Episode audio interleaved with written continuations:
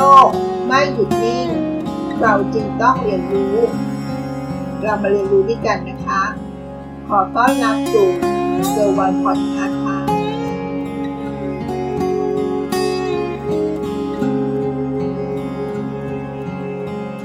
ภาวะเงินเฟ้อในช่วงนี้ อาจจะสืบเนื่องมาจากราคาน้ำมันที่ขึ้นณขณะนี้รวมทั้งสงครามที่เกิดขึ้น สวัสดีค่ะ ยินดีต้อนรับสู่เกอร์วันพอดแคสต์เรามาทำความรู้จักปิโตรเลียมกันนะคะ ในบทความนี้เขาก็ได้แบ่งปันเรื่องราวที่เกี่ยวกับปิโตรเลียมมาให้เราได้เข้าใจมากขึ้นค่ะ ปิโตรเลียมไม่ใช่พลังงานที่ไม่ได้มีแค่เติมรถยนต์เท่านั้นนะคะ เรายังสามารถใช้ปิโตรเลียมในผลิตภัณฑ์หลายๆอย่าง ที่เราอาจจะคุ้นเคยก็ได้นะคะ ปิโตรเลียมเป็นสารประกอบ ไฮโดรคาร์บอนอันสลับซับซ้อนค่ะ ซึ่งมันเกิดขึ้นเองตามธรรมชาติ ในชั้นหินใต้พื้นผิวโลก มีธาตุที่เป็นองค์ประกอบหลักก็คือ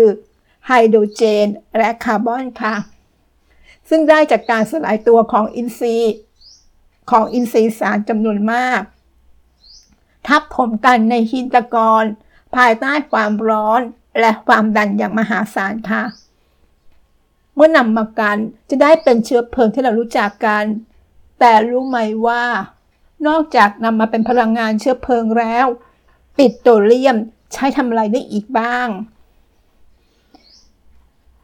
ซึ่งในบทความนี้เขาก็บอกว่าปิโตรเลียมนั้นเป็นผลิตภัณฑ์ที่สามารถใช้ทำได้หลายอย่างแล้วนะคะ มีทั้งหมด 4 หมวดด้วยกันค่ะ หมวดที่ 1 นะคะ ปิโตรเลียมกับการผลิต ซึ่งก็จะมีผลิตภัณฑ์หลาย ๆ อย่างที่เกิดขึ้นกับปิโตรเลียมกับการผลิตนะคะนปทธานปทาตัวนี้เป็นสารตั้งต้นในการผลิตเม็ดพลาสติก ถัดมานะคะ ขี้ผึ้งปิโตรเลียม ใช้ทำพวกลิปสติก เทียนไขค่ะผลิตภัณฑ์เอทิลีน ใช้ทำพลาสติก ฟิล์ม ผงซักฟอก สารหล่อลื่นสังเคราะห์และสไตรีนด้วยนะคะ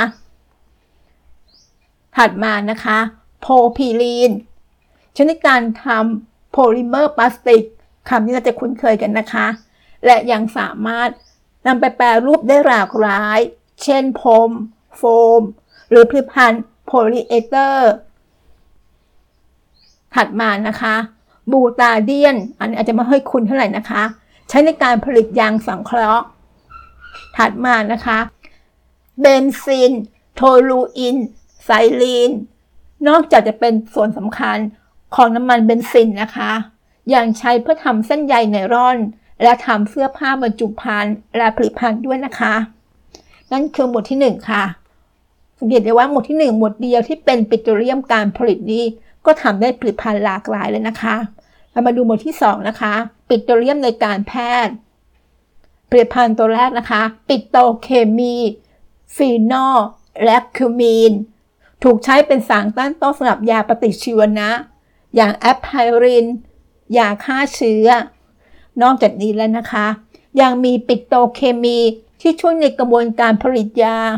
ให้มีประสิทธิภาพดีขึ้น ซึ่งสามารถช่วยในการลดต้นทุน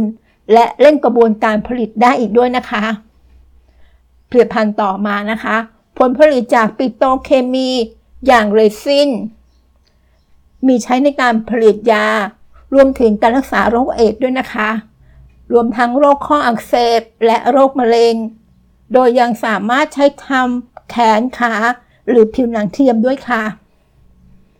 และพลาสติกยังถูกนำมาใช้ทำเครื่องมือและอุปกรณ์ทางการแพทย์ทั้งหลายเลยนะคะไม่ว่าจะเป็นเข็มฉีดยาและอื่นๆอีกมากมาย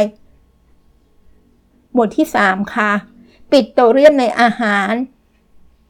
ปิโตเคมีมักถูกนำมาใช้ในอาหารกับการถนอมอาหาร เพื่อใช้เป็นสารกันบูด ไม่ว่าจะเป็นอาหารกระป๋อง หรืออาหารสำเร็จรูป นอกจากนี้ยังเป็นส่วนผสมในขนมมากมาย ไม่ว่าจะเป็นช็อกโกแลตสีผสมอาหาร นั่นคือปิโตรเลียมในอาหารค่ะ หมวดที่ 4 นะคะ หมวดสุดท้ายแล้วนะคะ ปิโตรเลียมกับชีวิตประจำวัน นอกจากพลาสติกและของใช้ในครัวเรือนแล้ว ยังมีผลิตภัณฑ์อีกมากมายที่มีส่วนผสมของปิโตเคมี เช่นพรม ดินสอสี ผงซักฟอกแชมพู ถุงน่อง น้ำหอม กระจกนิรภัยเป็นต้นนะคะ นั่นก็คือทั้งสี่หมวดที่ทำมาได้มาจากปิโตรเลียม ก็จะเห็นได้ว่าปิโตรเลียมไม่ได้ใช้กับพลังงาน เชื้อเพลิงเท่านั้นนะคะ ยังสามารถนำไปใช้กับอื่นๆ ได้อย่างมากมายเลยใช่ไหมคะ จะเห็นได้ว่าปิโตรเลียมนอกจากใช้เป็นพลังงานแล้ว ยังใช้ทำอะไรได้อีกมากมาย และอยู่ใกล้ตัวเรามากกว่าที่เราคิดนะคะ และข้อสำคัญที่เราควรจะพูดถึงและคำนึงถึง ก่อนที่สิ่งนี้จะหมดไป เราควรมาใช้ปิโตรเลียมอย่างรู้คุณค่ากันนะคะ ขอบคุณที่รับฟังเกอร์วันพอดแคสต์และพบโสดถัดไป สวัสดีค่ะ ติดตามเกอร์วันพอดแคสต์ได้ที่เฟซบุ๊กยูทูบแองเกอร์พอดคาสต์